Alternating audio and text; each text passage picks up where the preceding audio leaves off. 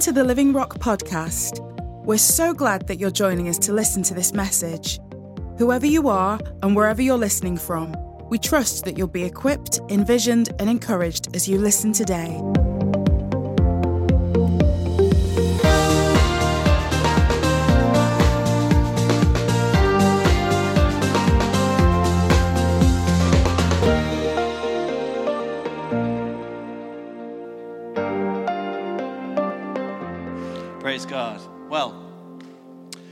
Has enjoyed going through the Gospel of Mark? Okay, that's half the people. I think that's a pretty good, uh, pretty good, turnout, really.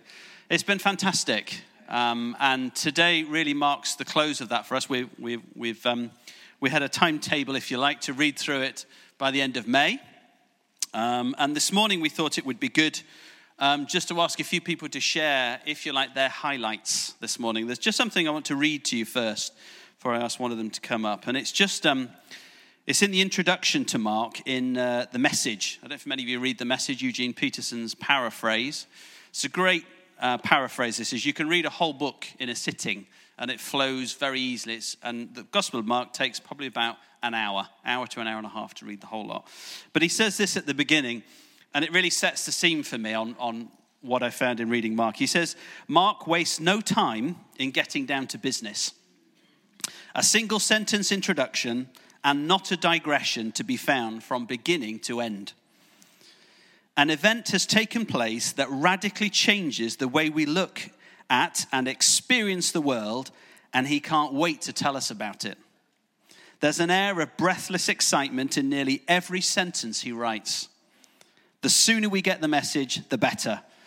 The better off we'll be, for the message is good, incredibly good. God is here and he's on our side.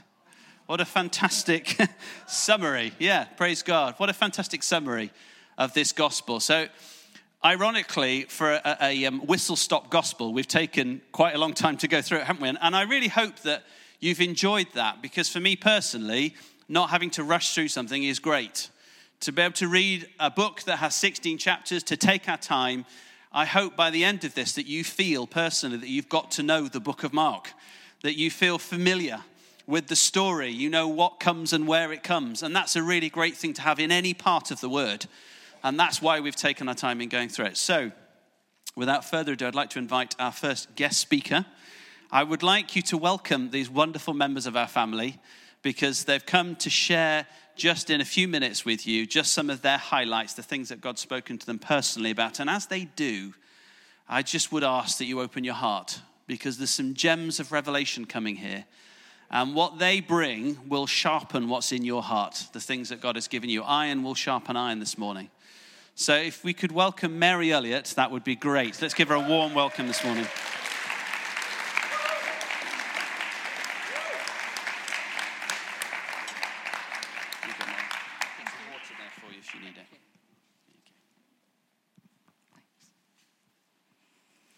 I think Mark's exciting. I've really enjoyed reading it, um, partly because Jesus is constantly on the move. There's always something happening, always something going on, and our lives um, can be like that with him. Always something going on.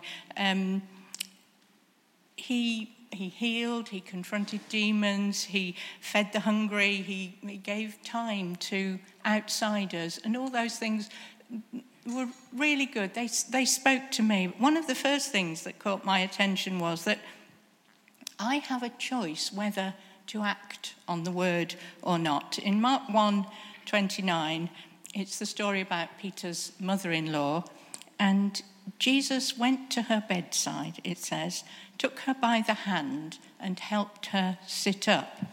Then the fever left her. And she didn't lay in bed and think, oh, that's so much better. Um, I feel all right now. I think I'll just lie here and, uh, and recover. No, she had a choice and she got up and she cooked a meal. And it spoke to me that my actions after God has helped me when He's spoken His word to me are an indication of how real my faith is, whether I, I believe that God has done what he says in His Word. It's really reassuring to me that I don't have to know how the Word works. I, I do a little bit of gardening, and I don't have to understand how a tomato seed becomes a big plant. I just plant the word, the seed, which is God's word, and um, when I meditate on it, it becomes part of me, inside me. And Mark 4:11 says something amazing. You, Jesus talking to his disciples, are permitted to understand the secret or the mystery of the kingdom of God. Wow, yes, how about that? And sometimes when I'm reading um, one of the Bible stories, I put myself in the story. So I was listening to Jesus' explanation in Mark 4 and thinking, oh, that's really good. And then I thought, I can hear God speaking that to me anytime. Jesus said, it's in John 16, when the Spirit of truth comes, He will guide you into all truth. He will bring me glory by telling you whatever He receives from me. That's good then. I can hear the explanation from Jesus if I don't understand something. Um, it may take a bit of effort. I might not be able to say, okay, God, I've got 10 minutes before I have to go out and do something, I might, might need to sit down and think about it and, and put some effort in and, uh, and meditate on it. Um, or look something up in the Bible. Um, I've discovered that the Bible is a great commentator on itself. When you find something and it reminds you of something else and you look it up, then it suddenly becomes really clear. It, it's really good. When Jesus spoke the word in Mark 4, he said, Let's cross to the other side of the lake. And it didn't seem like it was going to happen in the middle of the lake. And the disciples panicked when they thought it's not going to happen, like Jesus said. But when God says it, we can believe it. And I had an understanding of this recently when I was talking to someone about storms in our lives. And I thought about how the Gulf Stream flows at a deep level in the Atlantic Ocean. And it isn't affected by what's happening on the surface. The Gulf Stream flows whatever is going on. And it always keeps moving forward. The storms on the surface don't affect it. I think that Jesus had such a good understanding of what his father said in the Old Testament, which was the scriptures that he knew, that he knew when to speak out. I think he'd read Psalm 107 verse 29, which says, He calmed the storm to a whisper and stilled the waves. What a blessing was that stillness as he brought them safely into harbour.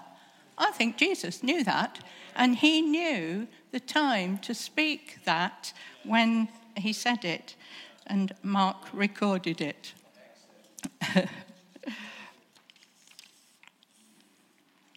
Um, another moment when uh, it was highlighted to me about God's word, it was the persistence of the woman with the severe bleeding.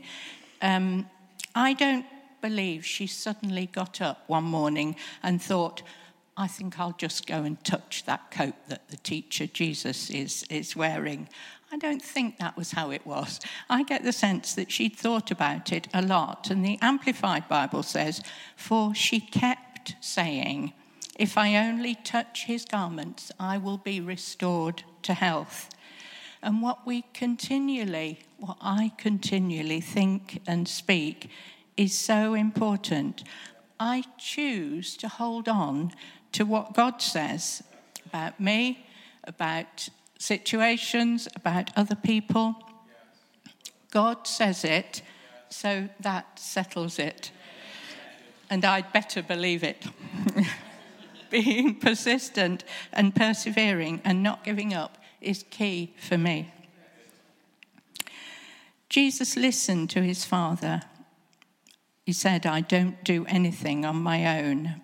And in Mark 11, he went to the temple and looked round carefully, but he didn't instantly do something which Mark would have recorded with an immediately if, if he had.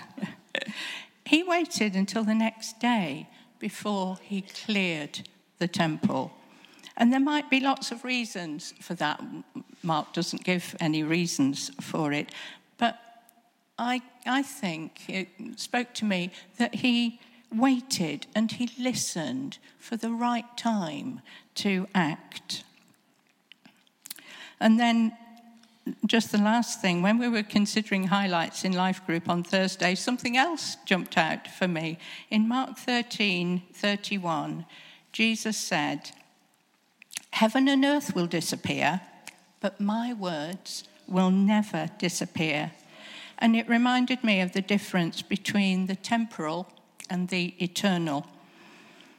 Everything we can see around us in the natural world, it sometimes seems so permanent, but actually it's temporary. But what Jesus says is lasting and it's true forever and what Paul says in 2 Corinthians 4 is 18. So we don't look at the troubles we can see now, rather, we fix our gaze on things that cannot be seen. For the things we see now will soon be gone, but the things we cannot see will last forever we can focus on things that are eternal. Those are some of my highlights from Mark's Good News. Thank you, Mary. Fantastic. Richard, would you like to come? Wonderful. I've, I've really enjoyed going through the book of Mark over the last few months. And, and I just want to honor those people who've been able to speak to us and just say thank you for the wealth of ministry that you've imparted to us um, and wisdom on that journey uh, that we've been going through. Uh, you've truly left a deposit with us, so thank you. Um, the thing that's pressed on me the most during this journey of Mark is, is the fact that Jesus was a man, he was a person. And that may seem quite simple, but I, I do believe that there are characteristics that I've certainly seen through some of the visual cues that we've had and going through the word that have helped me in my own journey and walk with God. And I think that there are some characteristics of Jesus as a man that we can apply to our own lives. Um, I want to start not in the book of Mark, but in 1 John 4, verse 17. It says, As he is, so also are we in this world. And in another version, it says, For we realize that our life in this world is actually his life lived in us. You really need to just consider and think about that because it's, it's such um, an immense and powerful thing that he is as we are in this world.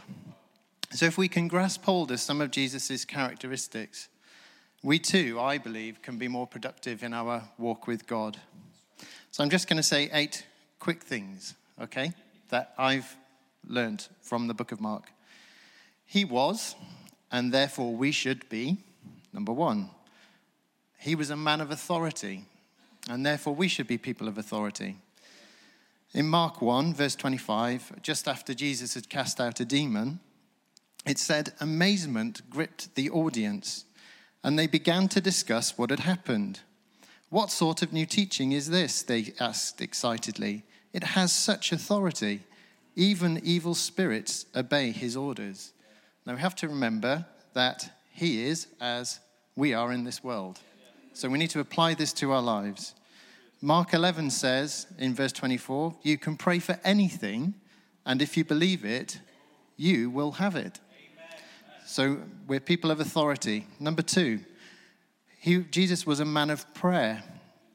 in Mark 1, verse 35, it says, Before daybreak the next morning, Jesus got up and went out to an isolated place to pray. It says nothing about coffee, nothing about having to wake up before he did it, but it's something we can apply to our own lives. Before daybreak the next morning, Jesus got up and went out to an isolated place of prayer. And that, that stirs me in my own uh, walk with God.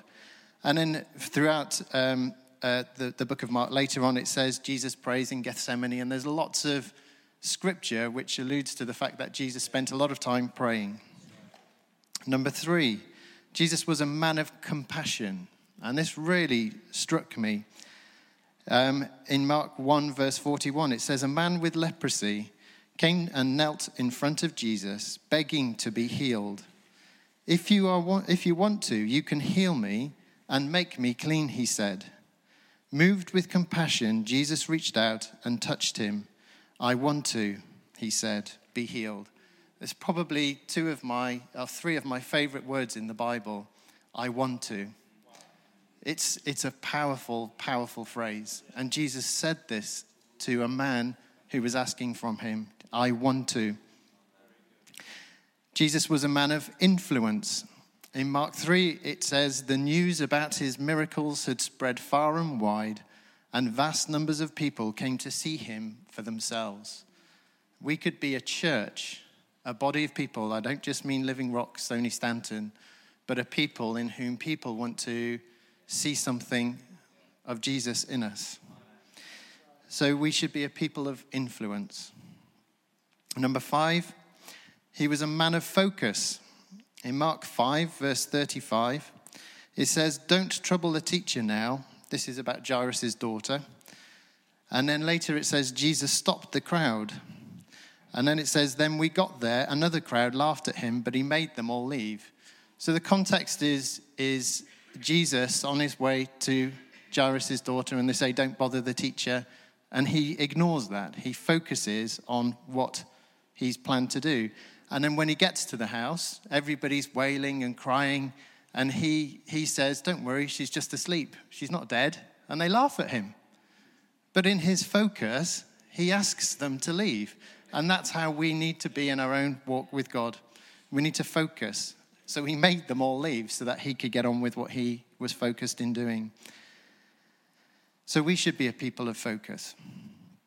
Number six, he was a man of obedience. And, you know, we don't need to, to read loads of scripture to understand that he only wanted to do the will of God, and he got nailed to a tree as a result of that. He was a man of obedience. Number seven, he was a man of identity. He knew who he was. And in Mark 14, verse 61 to 62, it says this Then the high priest asked him, Are you the Messiah, the Son of the Blessed One? Jesus said, I am and you will see the Son of Man seated in the place of power at God's right hand and coming on the clouds of heaven.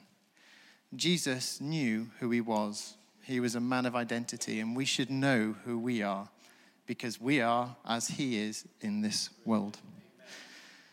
And finally, Jesus was a leader. In Mark 3, verse 7, this is just one quote, it says, He was followed by a huge crowd. And this is one of the things that I really, really seen is that wherever he went, people followed him. He was a leader of people. So, quite simply, we should be as he is people of authority, people of prayer, people of compassion and influence, people of focus, obedience, and identity, and a people who lead. Thank you.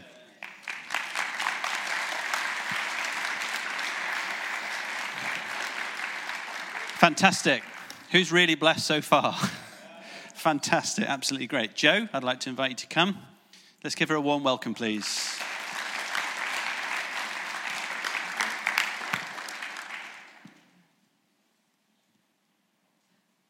You wouldn't think we'd all been reading the same book. We've all got so much different from it, which is brilliant. Can't complain at that.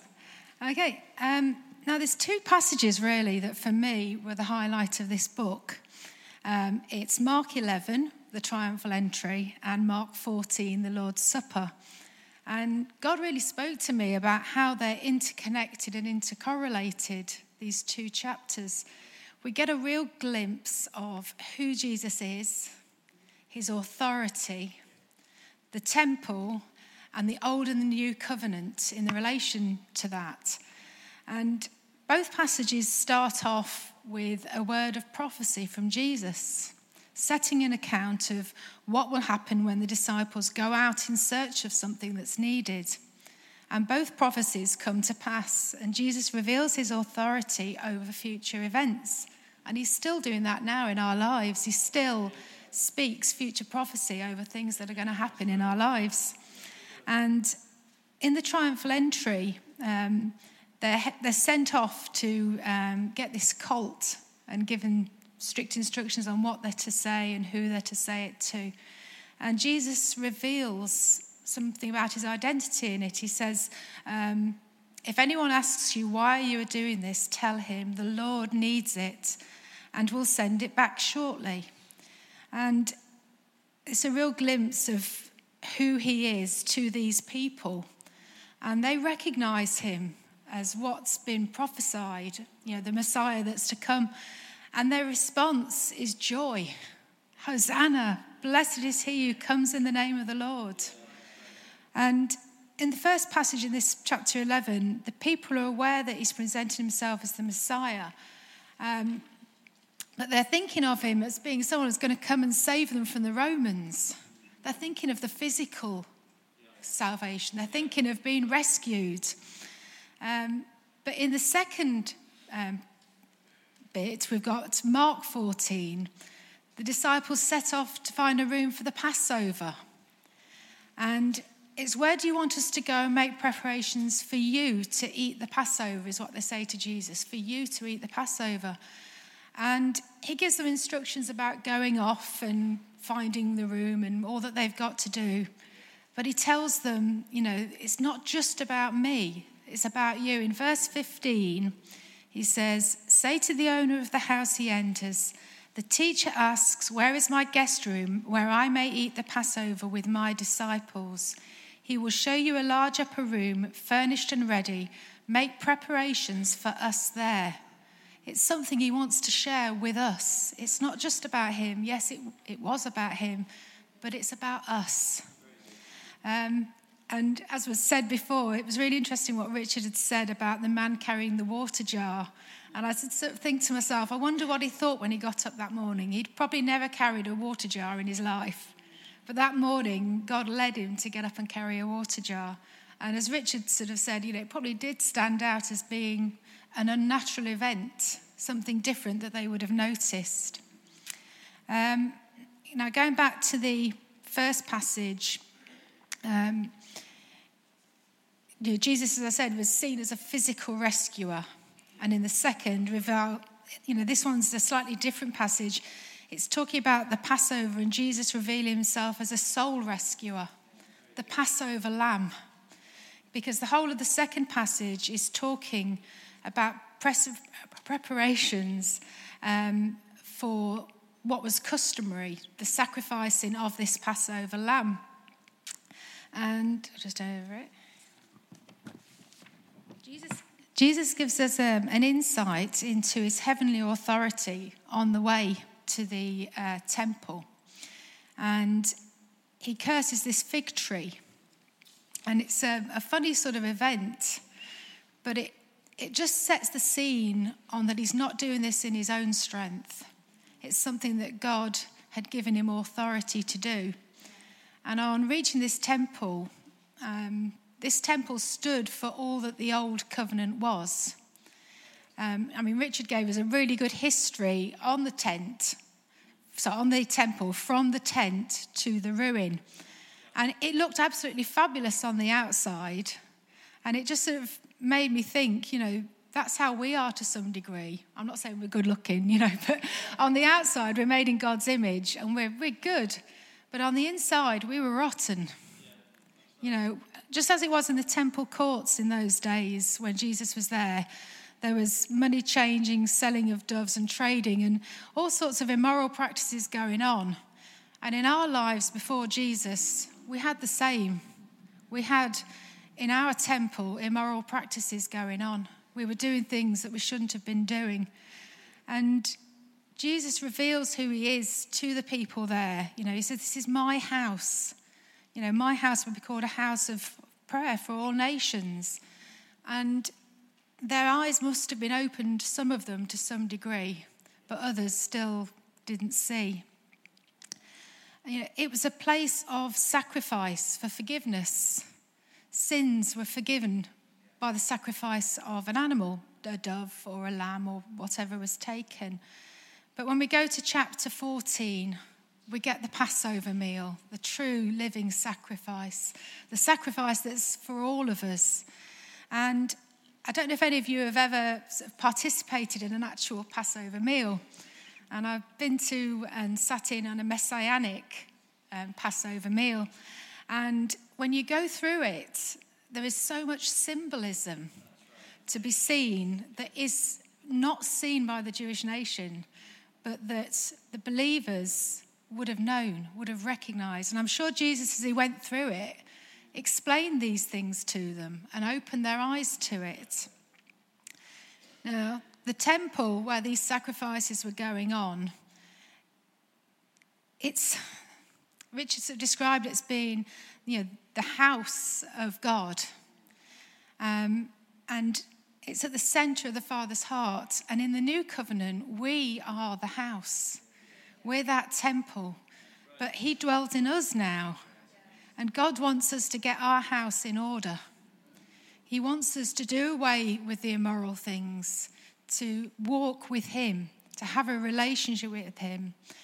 Um, in the temple, the, the Gentiles were allowed only in the outer courts, but we can come into the full fullness of relationship with God.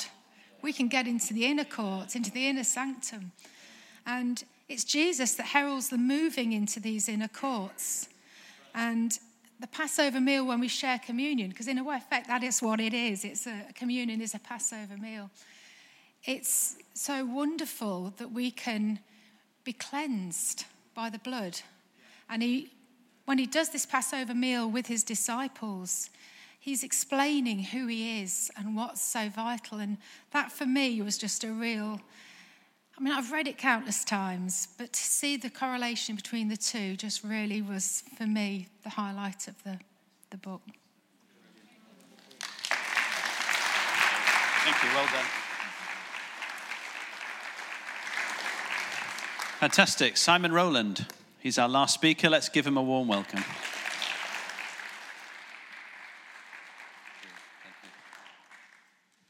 So, being last is always the scary place because you're thinking what you've got to share might have been shared four times or three times before. I'm pleased to say that isn't the case. Um, a, it reminded me a little bit of um, Explorers Group that Liz and I lead, where uh, the last Friday of the month, um, everybody brings some food with them. And, uh, you know, what you wouldn't want, of course, you know, you want a nice spread and you want some puddings and you want some starters and some salad and some vol au vents, they're important. Uh, but what you don't want is just everybody to bring tomatoes. Can you imagine? Welcome to Explorers. Uh, for starters, uh, we, we, have tomatoes. Main course, tomatoes. And pudding today, tomatoes. Um, Praise God. Um, we're really blessed in our church. I know the other guys have, have also said this, but we're so blessed to be a church that teaches the Bible. You know what? Not every church does that. Um, there'll be others apart from me with a testimony where I was going somewhere else and it wasn't the Bible that was taught, it was whatever. Um, write B and follow some words and stand up and sit down and it's all very religious and all very dead. Um, but here it's life. And for us to be taught for a series of months from the Gospel of Mark in our wonderful Bible is just fantastic. So thank you, guys. Thank you so much. And obviously, um, Lisa as well. Um, I just want us to quickly read a passage and then I'll just share for a couple of minutes what uh, in particular has spoken to me, and that's uh, Mark, you'll be surprised, 14, 3 to 9. Mark 14, 3 to 9.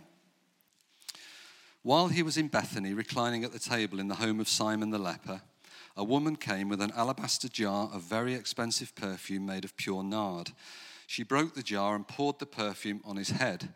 Some of those present were saying indignantly to one another, Why this waste of perfume? It could have been sold for more than 30,000 pounds, and the money given to the poor. And they rebuked her harshly. Leave her alone, said Jesus. Why are you bothering her? She's done a beautiful thing to me. The poor you'll have always, and you can help them anytime you want, but you'll not always have me.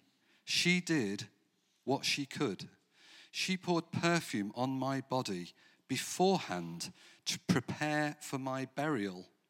Truly, I tell you, wherever the gospel is preached throughout the world, what she has done will be told in memory of her. So we heard from Lisa, didn't we? And she shared some fantastic things with us about, about this passage. She talked about lingering long enough, encouraging us to take time in the presence of God. And as Mary's already encouraged us this morning, it's that place where sometimes we've got to press in, we've got to hang around a while, we've got to linger in the Word to get the, the truth out of this incredible, incredible, incredible book, which is so much more than any other book that we read. Um, she talked about is it wasteful or is it worship? Um, I put a figure in there on purpose. Now, some people earn much less than that, and some people earn an awful lot more. But just take a kind of uh, UK average of 28 to 30,000 pounds a year. She broke 30,000 pounds worth of perfume over Jesus. She didn't undo a lid and put a drop on him. She smashed the jar. They're sealed jars, Lisa told us. She, she broke it and she gave it. The phrase that really caught my eye, though, in this passage was Truly I tell you, Wherever the gospel is preached throughout the world, what she has done will also be told in memory of her. And that got me thinking, that got me lingering, that got me pressing in and wondering why would we talk about this woman when we're sharing the gospel? Why might I do that in future when I'm sharing the gospel? I've some thoughts to share with you very briefly on this. this. I've got five bullets here and then a particular point that really grabbed me. Firstly, because it was daring, she was really daring. A woman, without being asked to or, or, or without being given permission to, pouring a, a liquid on Jesus, a perfume on Jesus. She invaded a man's space I don't know much about the culture 2,000 years ago, but I think women were subservient to men, and I think what she did was very daring. I also think it was incredibly sacrificial. Lisa touched on this. This was her entire life savings, probably signifying everything she owned. The third thing I thought was because it was all about Jesus in a world when it's often all about me. The fourth thing was because she believed it would bring him joy, bless him, and please him. It was all about Jesus. And finally, maybe she'd been watching Jesus. Maybe she'd been following him a while and listening. Maybe she'd understood something that others had missed. Maybe she knew in her heart that he was soon going to be taken away, even if she didn't understand why or how. Jesus had referred to his burial in this passage. He'd been talking and teaching just two days, I believe, before the cross, an awful lot about what was going to happen, and maybe she'd been listening. But then, in thinking about why this would be shared wherever the gospel is preached in all the earth, I remembered another scripture in Mark 12:30, where Jesus answers the teachers of the law who asked him, "Of all the commandments, Jesus, which is the greatest?" And Jesus replied, "The most important one," answered Jesus, "is this: Hear, O Israel, the Lord our God, the Lord is one. Love the Lord your God with all your heart, with all your soul, with all your mind, and with all your strength. And the second is this love your neighbor as yourself. There is no commandment, singular, greater than these, plural. Now, Jesus did nothing by mistake, everything is intentional. So it's interesting that Jesus actually gives him two commandments in his reply loving God and loving our neighbor. That's other people in the, in the earth. It's clearly connected in God's strategy for the kingdom and his church. It's not an accident. Jesus is making a point. The woman demonstrated both aspects of these most important commandments. She was uniquely positioned in this moment to love both God and man. Her loving sacrificial abandonment demonstrated the very essence of what it is, I believe, to be a Christian. To love the Lord with all your heart and all your soul and all your mind and all your strength, everything we have and everything we are, and to love our fellow man just as we love ourselves. She must have really loved Jesus. She must have adored him, worshipped him intensely above everything, everyone, heart, soul, mind, and strength. She must have wanted to be with him, whatever and when and whenever and wherever. She didn't care what others thought of her. I think that's what happens when you love someone. I love my wife. I love Liz, and I don't care what anybody thinks that I can say that here this morning. Love does that to you. It means you don't care. I think this woman personifies the gospel of Jesus Christ. I think she demonstrates for all time how we're to love the Lord and everyone else. She demonstrates in the most profound way what it really is to be a Christian. There's no counterfeit, no alternative, no second level. We're lovers of the Lord Jesus Christ and we're lovers of the people of the world. We preach one gospel best demonstrated in a woman who lived 2,000 years ago and broke everything she had and poured it on Jesus. She personifies the gospel of Jesus Christ. Now, I don't know where you're at today in your life. I have no idea. But Jesus knows you and He knows why you're here and He loves you. And if you'll just forgive me for two minutes, I just want to say this to you God loves you. He once took some loaves and broke them and fed 5,000 people. A few days later, he took some loaves and broke them and fed 4,000 people. A few days later, at a meal, he broke the bread and he gave it to his disciples, symbolic of him giving his own life on the cross just two days after we read this passage. Jesus broke himself and gave himself for you and for me. And if you're here this morning and you're visiting us, or you've been coming to this church, but you've never really known Jesus Christ as your personal Lord and Savior, then I'm offering him to you this morning. In Jesus' name, come to Christ today. You can know him in the same way that I know him. I once said, Lord, I don't understand. But if you love me, please come into my heart and save me. And that prayer was enough for God to come and save me and put my feet back on firm ground and give me a brand new start. My name's Simon. If you don't know me and if you don't know Jesus, please at the end of the meeting, come and talk to me. I want to tell you more. Be bold, don't hold back. Come and say, I want to know more about Jesus and I'll share more about him with you. Praise God. Be blessed.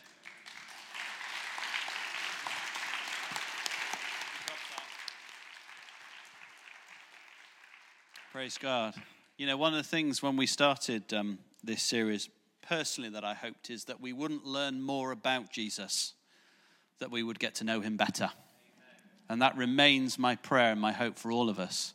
And just hearing from, from four amongst us, that certainly seems to be the case. What we've heard this morning is not stuff about Jesus, we've heard revelation of who he is today, not just then, but today. Father, we just thank you for your word. Lord, we thank you for this wonderful gospel that you have safeguarded for us all of these years. Your Holy Spirit has seen it through to the place it sits now in our hand, Lord. And we just give you thanks for your word today. Lord, we give you thanks for Jesus. Lord, you've spoken to us this morning about surrendering to him, about fixing our eyes on him, about pressing into him, about lingering in his presence. And Father God, we just thank you for your son. He is the most precious thing in our lives. And Lord Jesus, we just want to conclude our time together this evening, uh, this morning, Lord, just by saying, Lord, that we love you.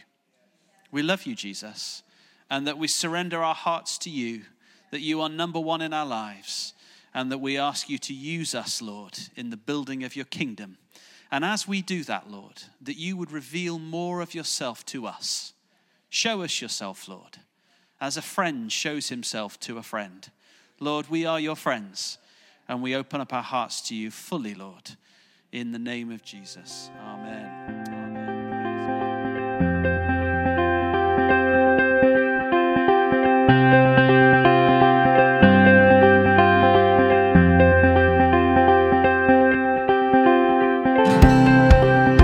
Thanks for joining us today. There's so much going on at Living Rock Church, and we'd love for you to be involved. Search for us online and get information about upcoming events and more great teaching. Visit www.livingrock.church or search for us on Facebook, Twitter, and Instagram. We meet every Sunday at 10:30 a.m. in Stoney Stanton and 4 p.m. in Tamworth and Market Harborough. Feel free to come and visit us. We'd love to meet you.